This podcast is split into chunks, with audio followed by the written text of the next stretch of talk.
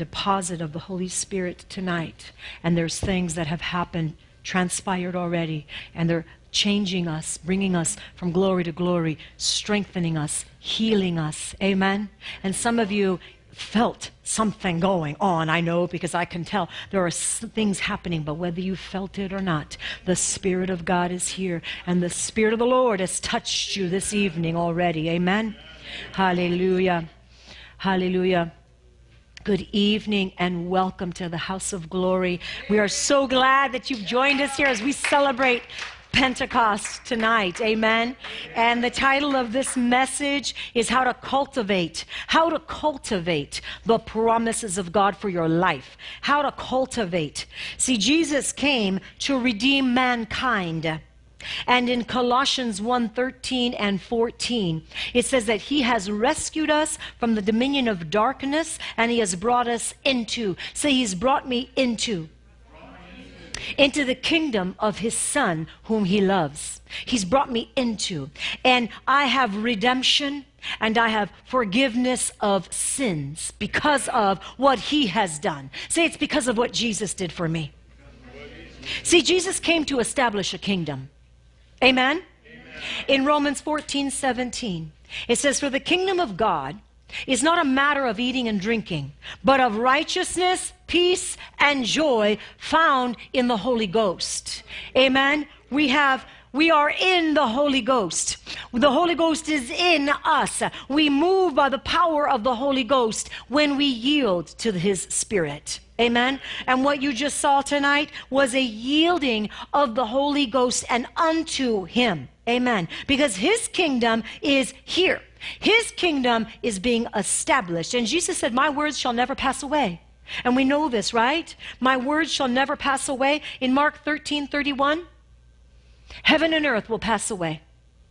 What we see right now, what we know, heaven and earth will pass away. But my words, he says, will never pass away.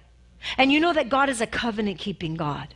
And he doesn't alter what he says right?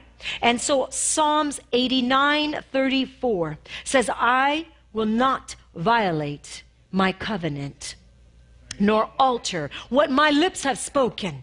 That's why we, when we get into divine alignment and we get into agreement for what God has already said in His Word, and we start to speak that word out loud, then that word starts to transform our very our, our, our life, uh, everything about us, it starts to do its job to bring the transformation that it was intended to do.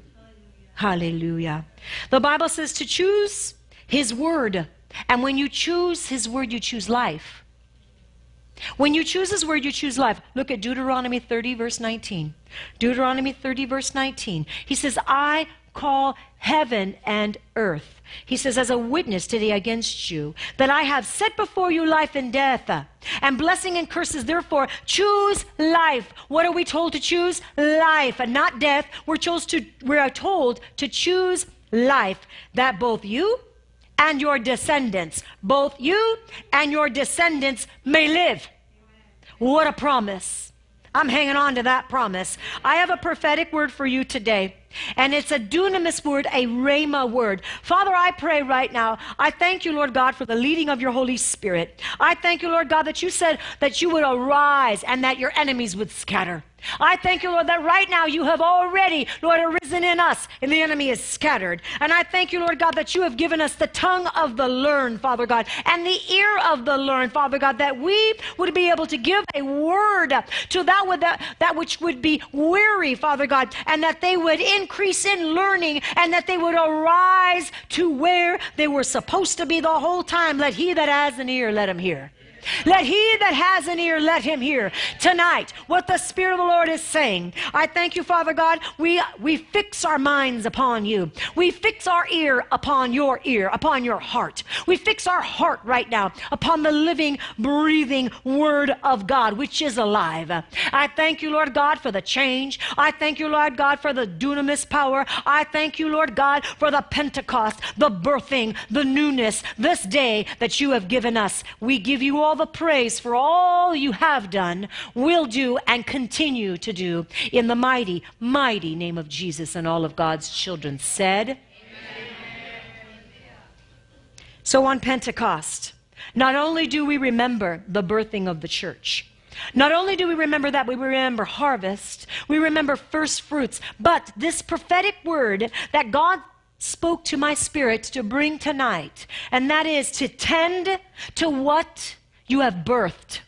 We must tend to what we have birthed. Some of us have birthed some things. Have you birthed anything in the spiritual realm? And some are in the process of birthing some things in the spiritual realm. But we must tend to what we have birthed.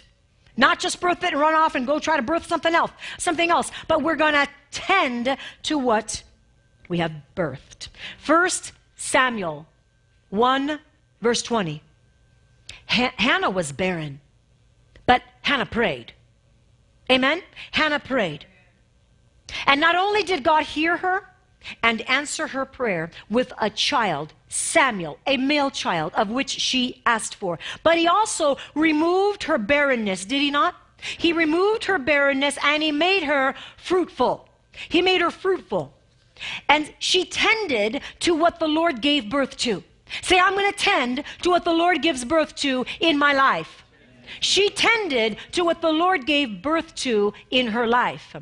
And yearly she visited him, Samuel, in the house of the Lord, and she gave him the robe that she would make every year. Let's read it in 1 Samuel chapter 2, 18 and 19.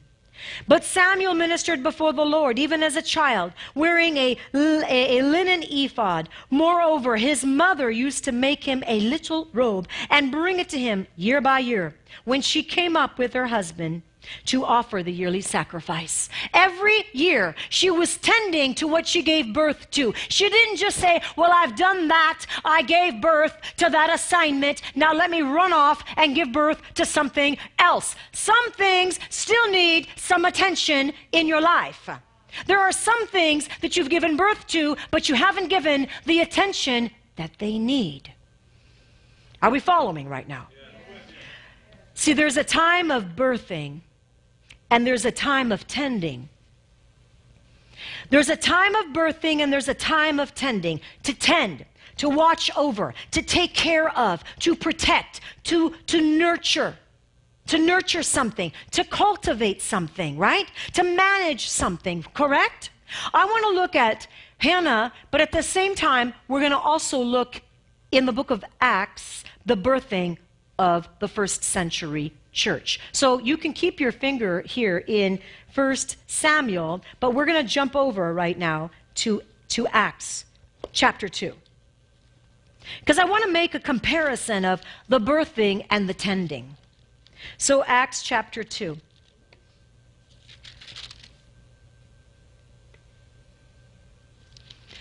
Hallelujah. Verse 40. And with many other words, he testified and exhorted them, saying, Be saved from this perverse generation. And those who gladly received his word were baptized, and that day about 3,000 souls were added to them. And they continued. What did they do? They continued. What did they do? They tended. They took care of. They nurtured. They looked after. They continued steadfastly in the apostles' doctrine and fellowship, in the breaking of bread, and in prayers. The church was birthed. Say, the church was birthed. And they went and did their work. They continued to nurture. There are things in your life that God is asking you to continue to nurture. Because the assignment that is on your life is not over yet. Amen. There are things in this church that the Lord wants to not only birth, but tend and continue to nurture. Amen? See, many start things, but they don't finish.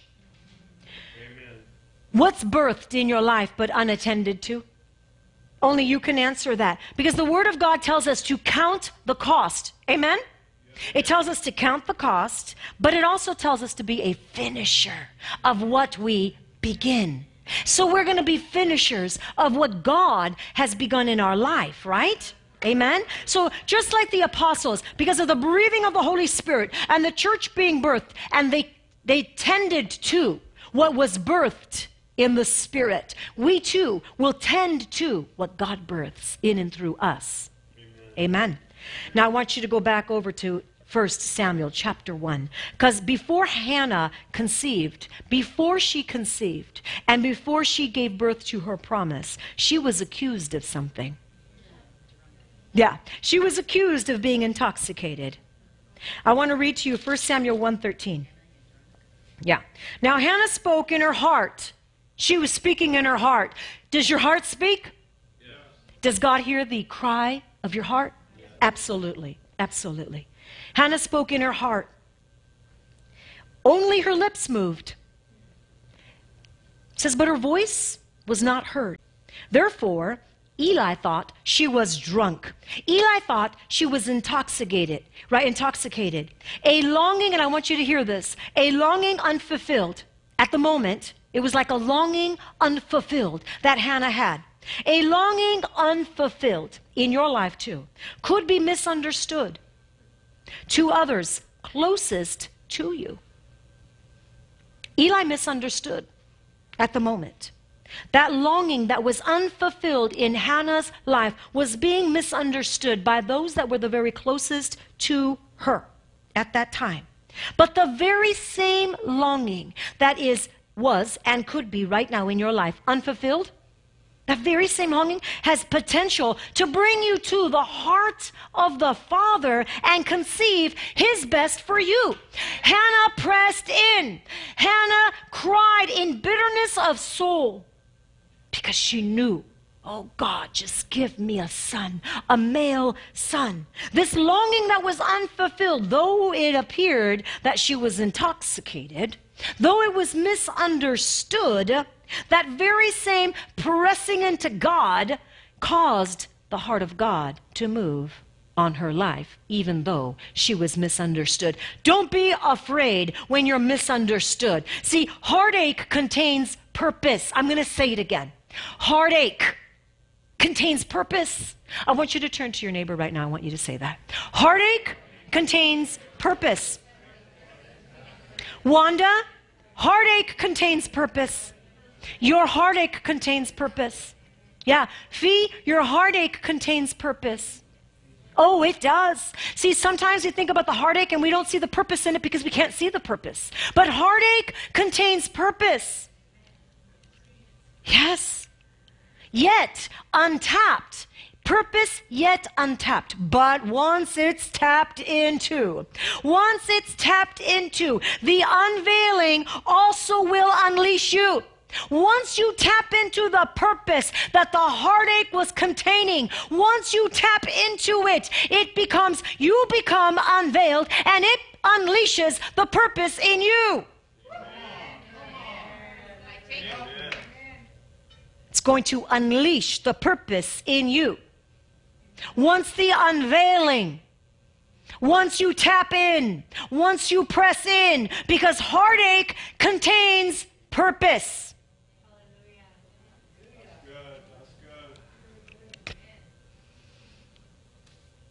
Acts 2.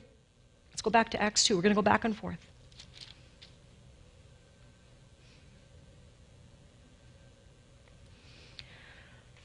As soon as the outpouring on the day of Pentecost occurred, the 120 in the upper room were also accused. They were also accused of being drunk with wine. I say we be in good company then. What do you think? Amen. Acts 2:13 others mocking, and they said, Well, they are full of wine. Somebody that maybe wouldn't understand the move of the Spirit might walk in when we were in moving in the Spirit as we were, and they might say, But this is a bunch of freaks and crazy people. What kind of a church is this? What is that? I think they might be drunk or a little strange. I think we're in good company. But not only that, look at Luke 7:34 because even Jesus was accused of being drunk by his critics. Even even Jesus was accused. What is, what is up with this? The, the Son of Man has come eating and drinking, and you say, Look, a glutton. And these are Jesus' words. And a wine bibber, and a friend of tax collectors and sinners. Even Jesus was accused. Obviously, he wasn't. But even Jesus was accused. You know why? Because people do not understand zeal for his house. Because in John 2:17 it says that zeal for the house of God it will consume us. It will consume us. In other words, the passion and the devotion for purity, the purity of God's call on your life. And I want you to hear this because Hannah was a woman of God that was consecrated to the Lord her God. Passion and devotion for the purity of the call of God on her life consumed her. She needed Him and Him alone to produce what only He could produce. It's going to consume us. Zeal for a male child consumed Hannah. And her fulfillment to the vow that she made was proof. Because she made a vow, but she fulfilled her vow to God. That was proof that zeal for his house consumed her. Her vow was a vow that she kept. If we make a vow before God, we must keep the vow before God. The Bible says not to make a, a vow lightly, to consider the cost. Zeal for his house will cause you to stand strong, and I want you to hear this. Zeal for his house will cause you to stand strong, even if you have to stand alone. Because of the inner witness to tend to what you birthed to. Whatever you birthed, this is an inner witness. And so the zeal for moving in the Spirit of God, bringing Him glory in everything that you do, is going to move you to actually tend to what He gave birth in and through you. Purpose untested is potential wasted. When the Holy Spirit was giving, and I'm telling you, this was a Holy Spirit message because it was a download after download after download. And he said, Purpose untested, untested, untested. Purpose. You all have purpose. We all have purpose. But purpose untested is potential wasted. Oh, dear God. But bitterness of soul, which is what Hannah had at that moment, that was yielded and surrendered to the Lord, and that is the key yielded and surrendered to the Lord, is potential to fulfill the greatest call of God on your life. Who's going to receive that right now? Yeah. We all receive that right now. See, you can't walk under the revelatory insight of the cross until you've walked through the death and the loss of what is temporal. Come on, we got to walk through the death. We've got to walk through the loss of what is temporal before we can actually walk under the revelatory insight of what the cross gave us. Some things have to die in order for some things to be birthed. Some things just have to die. But once they're birthed, we must do what? Tend.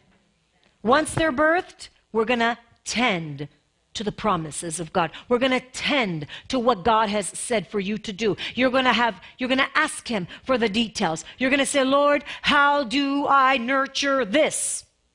How do I bring this to its fullness?" You don't for the ladies in the room, you don't just have a child and walk away. You want me to make it plain? You don't just have a child and walk away, do we, ladies? We have a child and we tend to the child. We take care of the child. We nurture the child. We discipline the child. We correct the child. We love the child. We raise the child up. We speak into the child. We direct and redirect the child. We got to tend to what we're giving birth to. Just like we tend to our newborn babies, we tend to what God is saying in your life is being birthed. God chose Peter. God chose Peter to tend the church originally, first when it was first birthed on the day of Pentecost. One who denied him three times. I don't know him. I don't know him. But God says, I've chosen you. You're not going to disqualify yourself. Amen. We will not disqualify ourselves. Hallelujah. The church was birthed with power, with fire, and with purpose. And you, every one of you, have power, the power of the Holy Ghost. You have fire, the fire of the Holy Ghost. And purpose, the purpose of the Holy Ghost in your life. Let's go back to Acts chapter 2. In Acts chapter 2 and also Joel ta- chapter 2, We'll, we'll, just read it from the book of Acts. Because the church was birthed, as I said, with power, with fire, and with purpose. And Jesus said, He said, In the last days, I will do what? On all flesh. On all flesh. How many were in the upper room? About 120 or so? How, okay, but uh, the Spirit was poured out on all flesh. I'm going to read to you Acts 2 17. And it came to pass in the last days, says God, that I will pour out. And it shall come to pass in the last days, says God, that I will pour out my spirit on all flesh. I will pour out my spirit on all flesh. He says, I am pouring out my spirit right now to every single person in this room. Can we receive that? Amen. Your sons and your daughters shall prophesy. Your young men shall see visions. Your old men shall dream dreams. And on my men servants and on my maid servants I will pour out my spirit in those days, and they shall prophesy. They shall prophesy. The miracle happened to everyone in the room. Turn to Acts 2 4.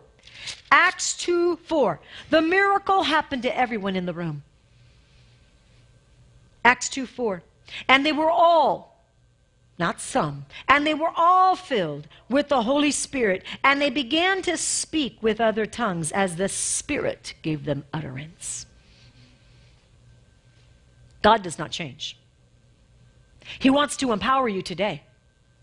Amen. He wants to empower you today so that you will bring forth what He's called you to bring forth, so that you can tend to what He has spoken to you, so that He can bring the increase. God wants to bring the increase in what He's birthed in you as well, as long as you tend to it.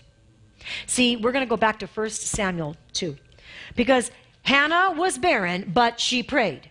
Say, there are things in my life that may seem barren, but I'm going to pray. And I'm going to give birth to my assignment. Okay, we're going to go back. I want to, let me go back. As we give birth to our assignment and we tend to what God has spoken to us to tend to, God's going to give the increase. Look at 1 Samuel 2 21. And the Lord visited Hannah so that she conceived and she bore three sons and two daughters. Meanwhile, the child Samuel grew before the Lord. Meanwhile, the, so while Samuel was in the house of Eli, the priest, being raised up, and while Hannah went yearly to give the robe that she would make for him every year because she was tending to what God birthed out of her. God gave her the increase. Look at what he gave her. He opened up her womb again and again and again. He gave her more children because God is a God of increase. Because what you tend to will increase when you are in covenant with the Lord our God. When we are in covenant with Him and we tend to what He has given birth in and through us, He is the one that will give the increase. Hallelujah! Who in this room has said, I have given birth to some things, but I must tend to them? Because as I tend to them, God's going to give the increase. Because we can't expect God to give the increase if we're not tending to what He birthed.